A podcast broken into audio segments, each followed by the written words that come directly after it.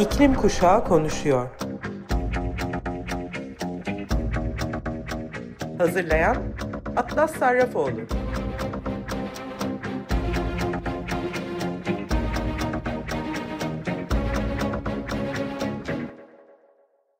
Merhaba Sayın Açık Radyo dinleyicileri. Her cuma 14'te yayınlanan İklim Kuşağı Konuşuyor programını dinliyorsunuz. Ben Atlas Sarrafoğlu. Bugünkü programımda geçtiğimiz haftadan ilgimi çeken haberlerden bahsetmek istiyorum yine. Biliyorsunuz geçen hafta Thwaites buzulunun önümüzdeki 3-5 sene arasında parçalanacağı haberi üzerine uzun uzun konuşmuştum. Bu kez aynı tip bir felaket haberi Türkiye'den geldi. Haberi Yeşil Gazete'den aldım. Küresel ısınmaya bağlı iklim değişikliğinin baskısı en çok buzullar üzerinde görülüyor ve Hakkari'nin Cile Dağı'ndaki buzulların erimeye başlamasının ardından Doğu Karadeniz'deki 3937 metre yüksekliğindeki Kaçkar Dağları'nda da e, buzulların eridiği bildirildi. Son yıllarda artış gösteren erime eğilimi nedeniyle dağcıların kullandığı kuzey tırmanış rotalarında da değişikliğe gidildi. Türkiye Dağcılık Federasyonu Başkanı Profesör Doktor Ersan Başar, Kaçkarlardaki büyük ve küçük buzulumuz hacim olarak ciddi oranda küçüldü dedi. Buzulların erimeye başlamasında iklim krizine bağlı Ani, lokal ve şiddetli yağışlar can ve mal kayıplarıyla sonuçlanan sel ve heyelanları sık sık yaşayan Karadeniz'de hava ve deniz suyu sıcaklığının mevsim normallerinin üzerinde seyretmesi en büyük sebebi oluşturuyor. Aynı zamanda Türkiye'nin Antarktika Bilim Seferi ekip lideri olan Profesör Başar, küresel ısınmaya bağlı olarak yaşanan iklim değişikliğinin meteorolojik ve denizel hareketleri etkilemesinin hayatın her alanında hissedildiğini söyledi. Dünyadaki en önemli nokta olan Himalaya sıra dağları dünya buz kütlesinin önemli merkezlerinden biri. Antarktika ve Arktik'teki buz kütlelerini düşündüğümüzde dünyanın toplam tatlı suyunun %70'inden fazlasını barındırıyor. Bununla birlikte kutup bölgelerindeki buzullar da çok önemli. Tripolar dediğimiz üç kutbun dengesi küresel ısınmanın etkisiyle oluşan iklim değişikliğinin önemli şekilde önemli şekilde etkileniyor. Bu üçlü kutup noktası dünyadaki sıcaklık dengelerini kontrol ediyorlar. Federasyon olarak dağlardaki buzulların erimesinin dağcılığa etkilerini araştırdıklarını belirten Profesör Doktor Başar şöyle konuştu. Buzulların erimesi tırmanış rotalarını oldukça değiştirdi. Rotaların değişmesiyle dağcılık faaliyetlerinin yapıldığı alanlarda farklı riskler olmaya başladı ve dağcıların bir önceki yıl gittiği rotada gidemez hale geldi. Alplerde, Türkiye'de de Ağrı Dağı'nda, Kaçkarlar'da, Erciyes Dağı'mızdaki buzullarda ciddi erime meydana geldi. Son 10 yıl içerisinde Erciyes Dağı'ndaki Tarak buzulu tamamen yok oldu. Kaçkarlardaki büyük ve küçük buzulumuz hacim olarak ciddi oranda küçüldü. Bu küçülme dağcıların o bölgedeki tırmanış alanlarını olumsuz yönde etkiliyor. Kaçkar'daki küçük buzulun son 3 yıl içinde tamamen eridiğini ve kütlesinin yarıdan fazlasını kaybettiğini, büyük buzulun ise aşırı küçüldüğünü ve artık üzerine e, buzul ibaresinin kalmadığını ve bir taş çukuru ve parkuru haline geldiğini anlatan Başar oradan yoğun şekilde dağcılık eğitimleri yapıyorduk ancak şimdi böyle bir alan kalmadı. Son 20 ve 50 yıl içindeki erime miktarları gözle görülebilir düzeyde. 5 milyon yıllık buzul dönemlerinin kaydının geçtiğini biliyoruz. 20 yıl gibi bu kadar küçük bir zaman diliminde bu kadar büyük erime hem dağcıları hem de doğa sporu yapan insanları olumsuz etkiliyor dedi.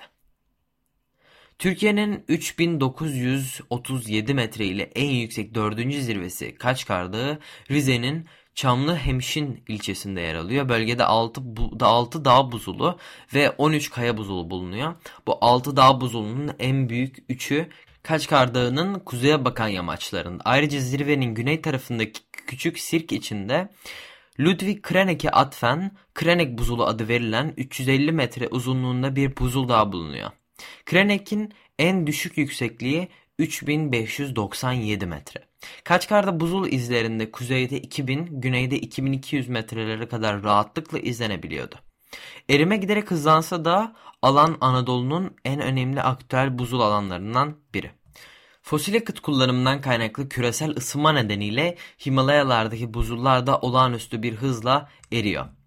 Yeni araştırmalar geniş buz tabakalarının son 40 yılda önceki 700 yıla göre 10 kat daha hızlı küçüldüğünü gösteriyor. Bilim insanlarına göre Himalayalarda yaşanan çığ, sel gibi olaylar ile ve buz kaybının hızlanmasının etkileri Hindistan, Nepal ve Bhutan'daki canlı yaşamını tehdit ediyor. Güney Asya'daki bir yüz milyonlarca insanın geçim kaynağı olan tarım faaliyetleri de her geçen gün zora giriyor. Eriyen buzullardan gelen su ise küresel deniz seviyesinin yükselmesine katkıda bulunuyor. Scientific Reports dergisinde yayınlanan yeni çalışmanın ortak yazarı ve Leeds Üniversitesi'nde buzul bilimci Jonathan Kerouac, Dünyanın bu kısmı herkesin fark ettiğinden daha hızlı değişiyor. Ancak değişim sadece Himalayalarda değil, etkileri dünyanın dört bir yanına hissediliyor dedi.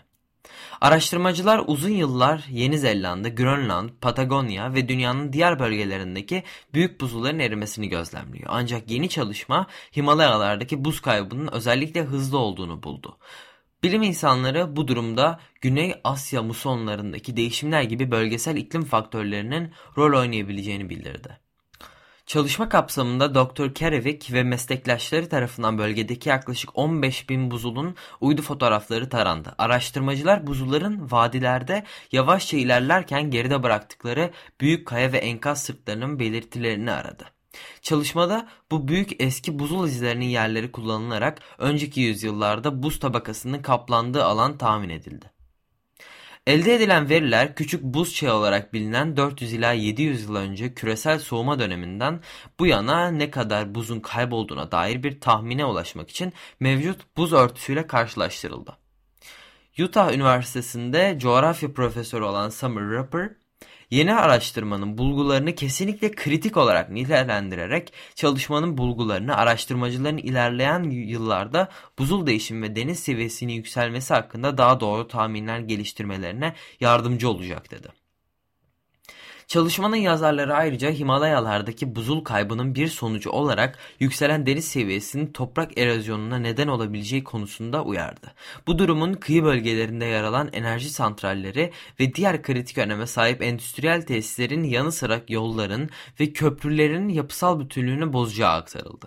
Şimdi kısa bir şarkı arası veriyoruz ee, ve Johnny Stimson'dan Smile isimli şarkıyı dinliyoruz. Evet geri döndük. Biliyorsunuz iklim için Gençlik Türkiye iklim aktivistleri olarak iklim krizinin müfredata eklenmesini talep ettiğimiz ve Change.org üzerinden başlattığımız bir kampanya vardı. Milli Eğitim Bakanlığı'nın iklim eğitiminde e, müfredata ekleyeceğinin açıklamasını yapmamız e, kampanyayı başarılı kıldı. E, iklim Haber'den aldığım e, bilgiler şöyle. Milli Eğitim Bakanı Özer, Türkiye'nin Paris Anlaşması'na taraf olmasıyla iklim değişikliğiyle mücadele için çalışmalar her alanda hız kazandı dedi. Milli Eğitim Bakanlığı müfredata 2022 yılında iklim değişikliği dersi ekleneceğini açıkladı. İklim krizine tehlikesine karşı Türkiye'nin de imzaladığı Paris İklim Anlaşması'na ilişkin kanun teklifi Ekim ayında TBMM'de onaylanmış ardından yürürlüğe girmişti. Bu gelişmenin son, sonrasında Çevre ve Şehircilik Bakanlığı'nın adı Çevre, Şehircilik ve İklim Değişikliği Bakanlığı olarak değiştirilmişti. İklim değişikliği konusunda bir adım da Milli Eğitim Bakanlığı'ndan geldi. Milli Eğitim Bakanı Mahmut Özer bakanlık olarak çevre eğitimi ve iklim değişikliği dersine müfredatta daha fazla yer ayırmak için önemli bir adım attıklarını belirterek şunları kaydetti. Türkiye'nin Paris Anlaşması'na taraf olmasıyla iklim değişikliğiyle mücadele için çalışmalar her, her alanda hız kazandı. Türkiye Milli Eğitim Bakanlığı olarak Türkiye'nin iklim değişikliği mücadelesinde genç nesillerimizin daha bilinçlenmesi için müfredatta önemli bir değişikliğe gittik. Talim ve Terbiye Kurulu toplantısında alınan kararla 2015'ten bu yana 7. veya 8. sınıflarda haftada 2 ders seçmeli olarak okutulan çevre eğitimi dersi 2022-2023 eğitim öğretim yılından itibaren okutulmak üzere 6. ve 7. sınıflardan 1 saat, 8. sınıflarda ise 1 ya da 2 saat yine seçmeli olarak çevre eğitimi ve iklim değişikliği adının altında uygulanacak. Bu kapsamda geleceğe yapılan uzun vadeli bir yatırım olarak çevre ve iklim değişikliği eğitimi müfredatta daha geniş yer bulacak. Bakan Özer öğretmenlere çevre eğitimi konusunda bilgilendirmeler yapacak, e, yap, e, bilgilendirmeleri yapacaklarını da belirterek sömestr tatilinde tüm öğretmenlere iklim değişikliği, çevre birinci, sıfır atık konularında da bilgiler verilecek dedi. Şimdi de size yeni bir kampanyadan bahsetmek istiyorum. Yine iklim için gençlik Türkiye iklim aktivistlerinin başlattığı bir kampanya. Bizler Z kuşağı temsilcileri olarak Türkiye'nin açıkladığı 2053 karbonsuzlaşma hedefine ulaşmak için acilen samimi adımlar atmasını istiyoruz. Bunun için 2030 yılına kadar elektrik üretiminde iklim krizinin en büyük sebeplerinden biri olan kömürden çıkacağı açıklaması gerekiyor. Yapılan modelleme çalışmaları kirleten öderse bunun mümkün olacağını gösteriyor. İklim için Gençlik Türkiye Hareketi olarak karbonsuz bir gelecek için taleplerimiz 1. Türkiye'nin en geç 2030 için kömürden çıkış eylem planı hazırlanması 2. Yeni kömürlü termik santrali yapamayacağının açıklaması ve planların iptal edilmesi 3. Mevcut kömürlü termik santrallerin geçimini santral ile ilgili sektörden sağlayan kişilerin zarar görmeyeceği şekilde adil geçiş planı açıklayarak kapatılması. Fosil yakıtları desteklemeye devam ederek bugün yapılan geri dönülmez hataları biz geleceğimizde ödemek istemiyoruz. IPCC 1.5 özel raporuna göre tüm OECD ülkeleri en geç 2030'a kadar kömürden çıkış yapmalıdır. İskoçya'nın Glasgow şehrinde düzenlenen Birleşmiş Milletler İklim Değişikliği Konferansı'nda yani COP26'da COP'tan e, 40'tan fazla ülke ve 150'ye aşkın kuruluş 2030'dan itibaren aşamalı olarak enerji santrallerinde kömür kullanımını ve bu alana finansal destek vermeyi bırakacağını açıkladı. Geleceğimizin iklim krizinin yıkıcı sonuçlarına feda edilmesini değil, karbonsuz düzene geç, geçiş adımlarının acilen hızlandırılmasını istiyoruz. Biz ve Türkiye e, Paris Anlaşması'nı onaylayarak karbonsuz düzene geçiş için adım attı ancak hala bizim de yapacak çok şeyimiz var. E, ve atılması gereken ilk ve en acil adımlardan biri de e, kömürden çıkmak. Ülkemizin Aralık 2021 itibariyle vaat ettiği emisyon azaltımı hedefi yeterli değildir. 2030'a kadar mevcut durumun devamından en fazla %21 daha az emisyon salımı gerçekleşeceği belirtilmiştir. Aynı zamanda net sıfır azaltım hedefini 2053 senesi olarak belirtilmiştir. Tahminlere göre her ülke Türkiye gibi devam ederse küresel ısınma 100 yılın sonuna kadar 4 santigrat dereceden fazla olacak. Tüm fosil yakıtları ilgilendiren aşağıdaki taleplerimizi de tekrardan hatırlatmak isteriz. Emisyonları azaltmak için çalışmak üzere kamu ve özel sektörlerden kuruluşları bir araya getiren yerel bir iklim değişikliği ortaklığı düzenlenmesi, taşıma ihtiyacını en aza indirmek ve yeşil enerjiyle çalışan taşıma yöntemlerinin teşvik edilmesi ve etkinleştirilmesini sağlanması, ormansızlaştırmanın durdurulması, karbonsuz bir gelecek için Türkiye ne zaman kömürden çıkacağını açıklayacak acaba ve harekete geçmek için zamanımız gerçekten azalıyor. Hep birlikte sesimizi yetkililere duyurabiliriz. Ayrıca kampanyanın linkine Youth for Climate Türkiye hesaplarından ulaşıp imzalayabilirsiniz. E, bilim insanları e, La Niña e, koşullarının henüz kuzey ve orta resif bölgelerinde öngörülen ve ısı birikiminden kaynaklanan tehdidi ortadan kaldırabileceğini umuyorlar. E, ABD Ulusal Okyanus ve Atmosfer İdaresi NOAA'nın tahminine göre Büyük Set Resifi'ndeki mercanlar Ocak ayının sonunda kadarlık süreçte sadece 7 yıl içinde dördüncü kez kitlesel ağarmadan etkilenebilir.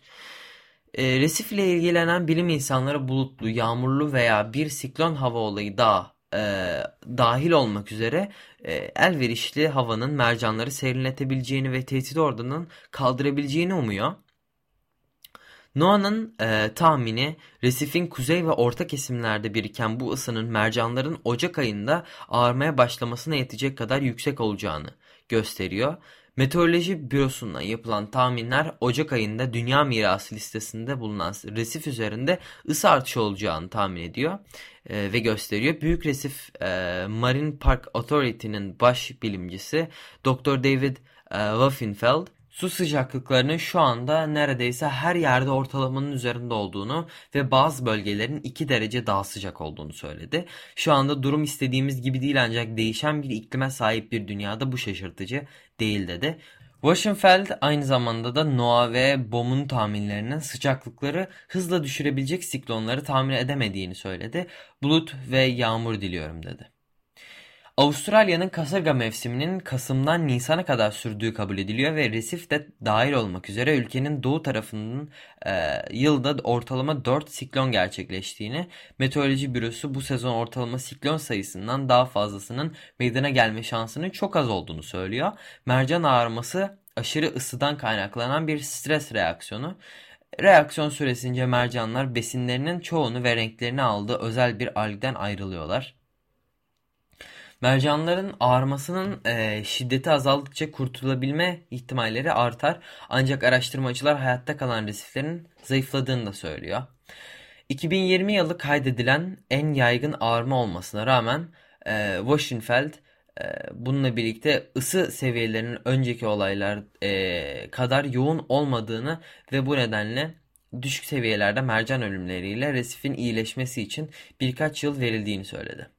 Birleşik Krallık Ulusal Hava Durumu Servisi Met Office tarafından yapılan araştırmanın sonuçlarına göre gelecek yıl sıcaklıklar endüstri öncesi ortalamanın 1,09 santigrat derece üzerine gerçekleşecek. Kurumun uzun vadeli tahmin bölümü başkanı Adam Scaffy, elde ettikleri sonuçların sera gazlarının dünyaya artan bir oranda ısıttığını gösterdiğini kaydetti. Ofisin tahmini küresel iklimin temel itici güçlerine dayalı olarak hesaplanıyor ancak iklimi ısıtan büyük volkanik patlamalar gibi beklenmeyen olayları içermiyor. Ocak-Eylül 2021 verileri Met Office'in 2021 tahmininin gerçek küresel ortalama sıcaklıklardan yaklaşık 0,03 derece düştüğünü gösterdi. Ulusal Hava Durumu Servisi ortalama küresel sıcaklığın 2000-2020 yılları arasında 0,7 derece arttığını kaydetti. 2022 yılının 1850-1900 ortalamalarının 1,96 derece üzerinde olsa da hala Ocak-Eylül 2021'den daha soğuk olması bekleniyor. Scaffy bunun e, temel olarak geçici bir soğuma etkisi olan La Niña hava olayı nedeniyle olduğunu söyledi. Bloomberg'in yaptığı bir araştırmaya göre de sıcaklıklardaki söz konusu artış küresel mahsul veriminin yaklaşık %30 düşmesine ve gıda talebinin hızla artmasına neden olabilir. Aşırı ve değişen sıcaklıklar insan sağlığını da doğrudan etkiliyor.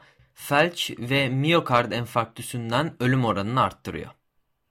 Metofis'in iklim uzmanı Doug Smith de küresel ortalama sıcaklıktaki kabaca 2 derecelik bir artışın dünya çapında önemli sıcaklık farklılıkları oluşturabileceğini de e, ve bunun gerçeğini de maskelediğini söyledi. 2020 e, 20 Haziran'da Dünya Meteoroloji Örgütü Sibirya'nın Verkhoyansk kasabasında 38 santigrat derece kaydedilerek sıcaklık Kuzey Kutbu için tüm zamanların en yüksek sıcaklığının kaydedildiği onaylandı. Evet sayın Açık Radyo dinleyicileri bir iklim kuşağı konuşuyor programında sonuna geldik. Eğer programları sonradan dinlemek veya birini önermek isterseniz Spotify ve Açık Radyo'nun kendi web sitesi üzerindeki arşivden iklim kuşağı konuşuyor programlarını ve Açık Radyo'daki tüm programları e, paylaşabilirsiniz. Son olarak sizlere dinleyeceğimiz şarkıyı takdim etmek istiyorum. Sadece ikimiz deyip Just the Two of Us dinleyeceğiz. Haftaya yine Cuma saat 14'te görüşmek üzere.